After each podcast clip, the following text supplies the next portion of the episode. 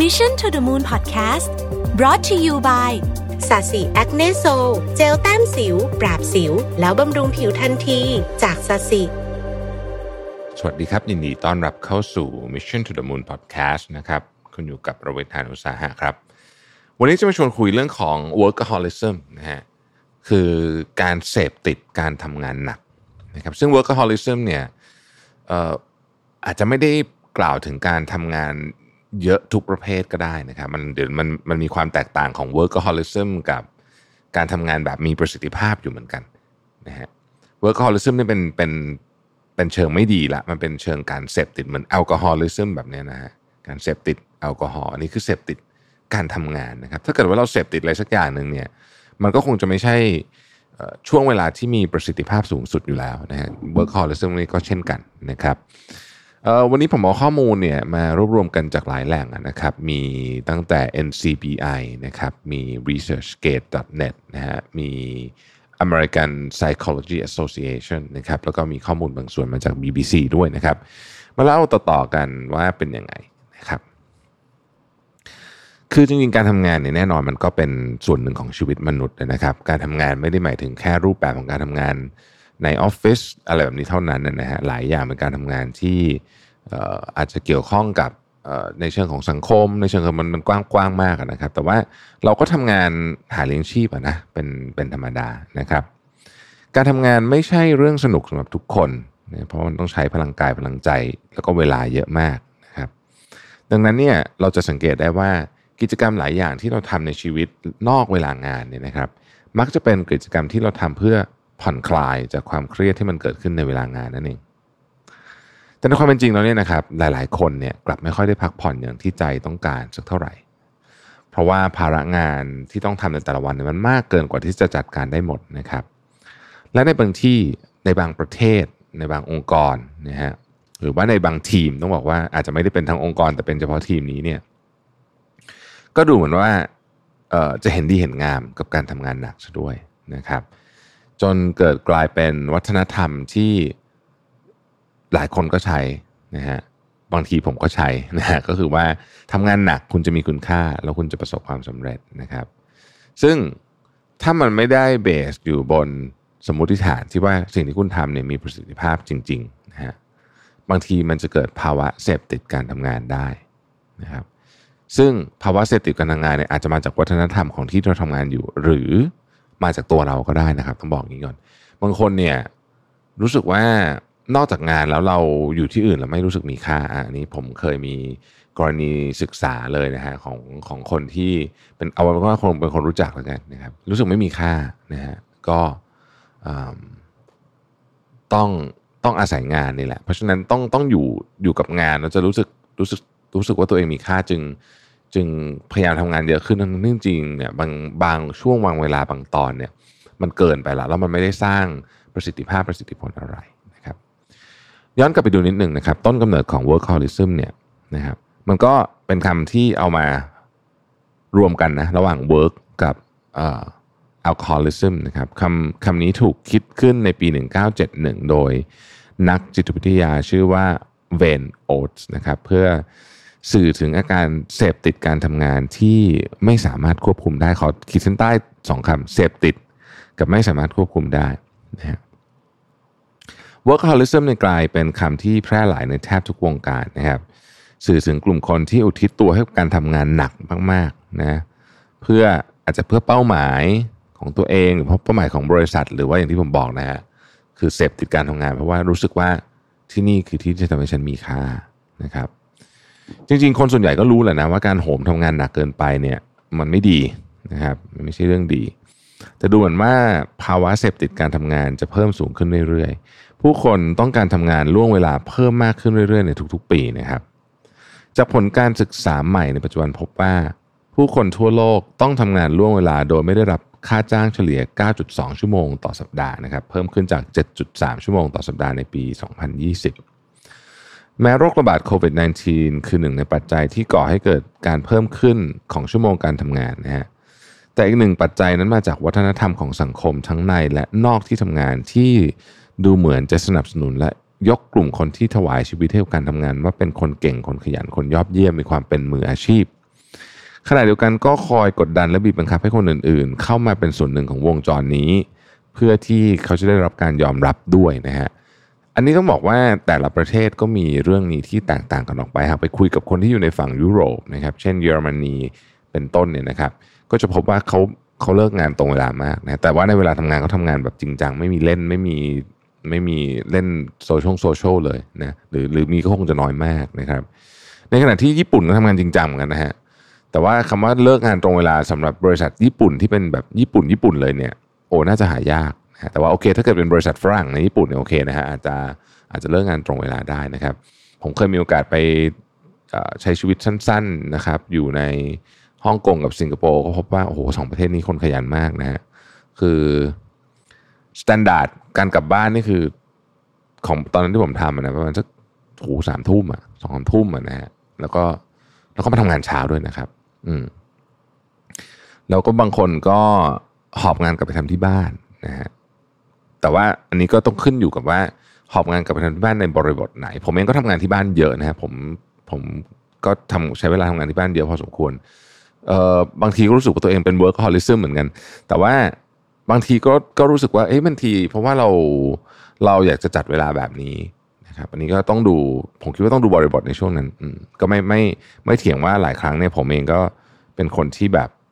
จริงๆอยู่ทำก็ได้แล้วอะคือมันก็ไม่ได้เกิดประโยชน์เพิ่มขึ้นเยอะละหลังต่อจากไอ้จุดที่พยายามจะทำต่อเนี่ยนะแต่บางทีก็นั่งทำไปเรื่อยๆนะครับนอกจากเรื่องนี้คือเรื่องของวัฒนธรรมบางกลุ่มแล้วกัน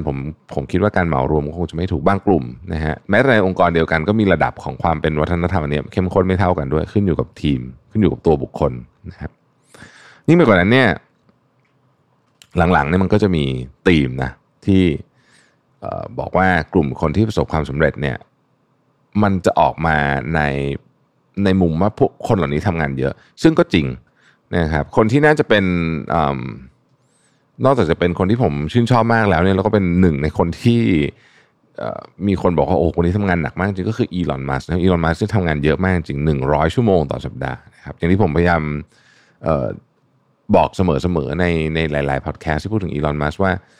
100 ชั่วโมงต่อสัปดาห์เนี่ยคือ 2.5 เท่าของเวลาทำงานปกติเวลาทำงานปกติคือ40 ชั่วโมงต่อสัปดาห์นะครับเพราะฉะนั้นเยอะจริงนะฮะซึ่งไม่ใช่เฉพาะอีลอนมัสก์นะครับหลายคนที่ประสบความสำเร็จเนี่ยก็ออกมาพูดในสำนองเดียวกันว่าเขาทำงานหนักมากนะฮะซึ่งพวกเขาเนี่ยก็ใช้เวลากับการทำงานเยอะกับการพักผ่อนกับเยอะทุกเรื่องแหละนะฮะแล้วก็มันแน่นอนก็ปฏิเสธไม่ได้ว่ามุมหนึ่งมันก็คือมันก็ส่งเสริมให้คนก็รู้สึกว่ามันก็ต้องทำแบบนี้นะถึงจะประสบความสำเร็จนะฮะหลายคนที่บางทีอาจจะไม่ได้อยากทำงานหนักตั้งแต่ต้นนะแต่ว่าถูกสังคมกดดันหรือว่าอันนี้ก็คือกดอาจจะถูกกดดันผ่านสื่อต่างๆแล้วก็รู้สึกว่าเฮ้ยฉันทำงานน้อยเกินไปก็เลยต้องพยายามทำงานมากขึ้นนะครับส่งผลให้เป็น Workaholism ตามมาได้นะฮะคนในสังคมให้คุณค่ากับการตื่นเช้ามาทำงานทั้งวันนะครับเราก็ต้องล้มตัวลงนอนหายใจเพื่อให้มีชีวิตนอนเพื่อให้พอได้พักนะครับLechner นะครับรองศาสตราจารย์คลินิกด้านการจัดการจากมหาวิทยาลัยนิวยอร์กกล่าวนะฮะบอกว่านี่เป็นวงจรซ้ำแล้วซ้ำเล่าในทุกๆวันนะครับ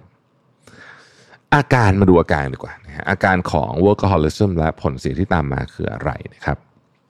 อาการของ Workaholism เนี่ยมันเป็นคำพื้นที่ถูกนิยามขึ้นมาเพียงแค่สัก 40-50 ปีนะเพราะฉะนั้นมันก็อาจจะยังไม่ได้อธิบายได้ถึงทุกปรากฏการณ์ในสังคมนะแต่ว่าการ Workaholism เนี่ยมันมีมาจากหลายปัจจัยนะครับโดยส่วนมากจะเกิดจากความรู้สึกถูกบังคับให้ทำงานเนื่องมาจากความกดดันภายในจิตใจบังคับให้ทำงานซึ่งความบังคับเนี่ยไม่ได้มีคนมาบอกให้เราอยู่นะไม่ได้มีคนบอกให้เราทำนะอันนี้เราส่วนใหญ่มันจะเกิดขึ้นจากการบังคับตัวเอง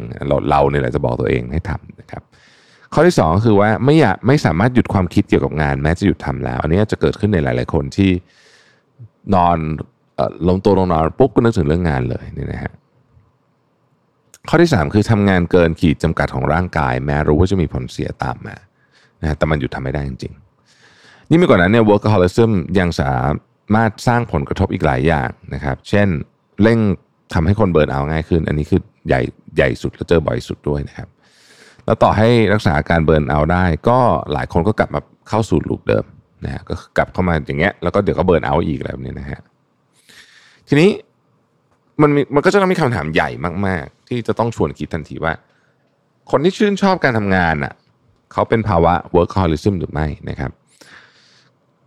คำตอบตรงๆอาจจะไม่มีแต่ว่าจะบอกว่าภาวะ workaholism เนี่ยโอเคมันเกิดจากการทำงานหนักเกินไปแต่ก็ยังมีคนบางกลุ่มที่ชื่นชอบการทำงานจริงๆนะครับโดยอาจจะไม่ได้เป็น workaholism ก็ได้นะครับกลุ่มคนที่ชื่นชอบในการทำงานจะมีความรู้สึกเชิงบวกต่องานมากกว่าคนทั่วไปนะครับโดยเฉพาะอย่างยิ่งงานที่ต้องใส่ใจและทุ่มเทคนกลุ่มนี้จะชอบเป็นพิเศษและเขาสามารถบริหารเวลาได้ดีรู้ข้อจำกัดของตัวเองซึ่งแตกต่างจากกลุ่มคนที่มีภาวะ workaholism อย่างชัดเจนดังนั้นอีลอนมัสก์ที่ทำงาน100ชั่วโมงต่อสัปดาห์ก็อาจจะไม่ได้เรียกว่า workaholism ก็ได้เพราะว่าเขาสามารถถ้าเขาสามารถจัดการชีวิตเขาได้นะฮะแล้วก็รู้ขีดจำกัดของตัวเองเนี่ยก็จะไม่เป็น workaholism หรือกล่าวโดยง่ายๆคือว่าเส้นทางที่เขาทำเนี่ยมันจะไม่ lead to burn out ผมว่าอันนี้เป็นอันที่อาจจะแยกได้ชัดเจนนะครับคือถ้าเกิดเป็น workaholism เนี่ยมันมีแนวโน้มว่ามันจะทำร้ายอะไรคุณสักอย่างหนึ่งไม่เบิร์นเอาท์คุณก็จะเสียสุขภาพป่วยอะไรแบบนี้แต่ถ้าเกิดว่าทำงานเยอะแต่ไม่เป็น workaholism เนี่ยก็แปลว่าคุณบริหารจัดการด้านอื่นได้ดีนะฮะแล้วก็บาลานซ์ได้แล้วก็มีความสุขด้วยนะครับเข้าใจขีดจำกัดของตัวเองนะฮะคำถามสุดท้ายคือไอ้ workaholism นี่มันจะหมดไปอนาคตไหมนะฮะคือในภาวะปัจจุบันเนี่ย workaholism ยังคงเป็นปัญหาใหญ่ขององค์กรนะครับเป็นปัญหาใหญ่ของหลายคนเลยแหละนะครับแต่ว่าก็มีคนจำนวนมากเริ่มออกมารณรงค์นะฮะเพราะอันนี้มันเป็นลักษณะวัฒนธรรมหมู่นะคือแบบฉันจะไม่ workaholism คนเดียวฉันจะกลับบ้านเร็วคนเดียวบางทีมันอาจจะทำไม่ได้ในบางที่นะครับคือมันต้องขึ้นอยู่กับสถานที่ด้วยนะฮะหลายที่เนี่ยออกกฎหมายชัดเจนว่าห้ามทำงานเกินกี่ชั่วโมงนะครับแล้วก็ต้องบอกว่ามันอาจจะชะงักไปนิดนึงเรื่องจริงๆก่อนหน้านี้มีรณรงค์เรื่องนี้เหมือนกันนะคือแบบไม่อยากให้คนใช้เวลาที่ออฟฟิศเยอะเกินไปแต่มันอาจจะชะงักไปหน่อยนึงจากเรื่องของโควิด -19 นะครับแต่ว่าเชื่อว่าพอจบการระบาดเนี่ยเรื่องนี้ต้องถูกยกขึ้นมาเป็นประเด็นแน่นอนนะฮะ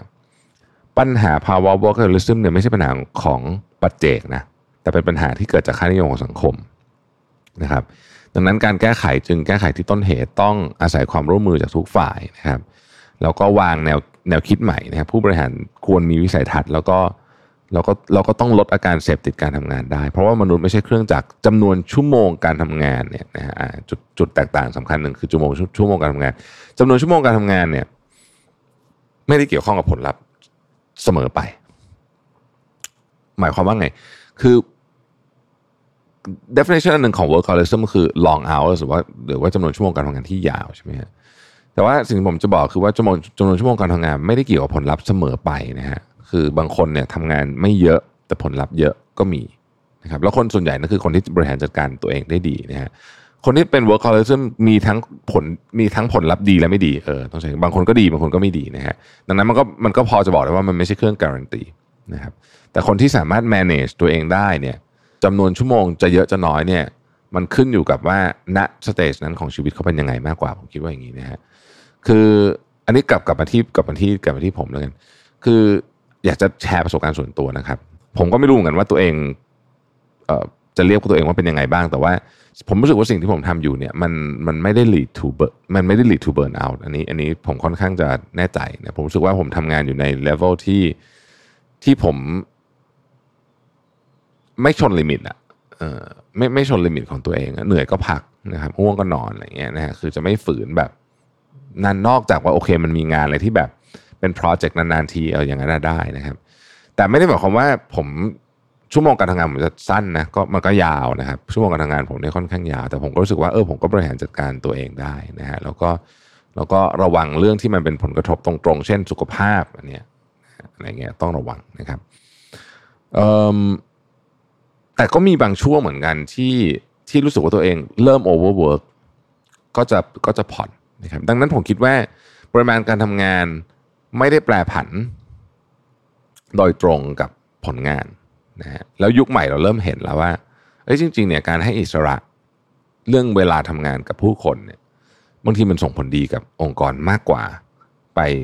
ทางบังคับให้เขานั่งอยู่ออฟฟิศนานๆเราต้องใช้คำนี้แล้วกันนะครับเพราะฉะนั้นการ work from home เองก็น่าจะตอบโจทย์ประเด็นนี้ได้ดีพอสมควรแล้วก็เชื่อว่าจะช่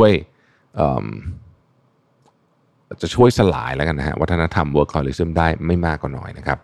ขอบคุณที่ติดตาม Mission to the Moon นะครับแล้วเราพบกันใหม่วันพรุ่งนี้สวัสดีครับ Mission to the Moon Podcast Presented by สาสี แอคเนโซ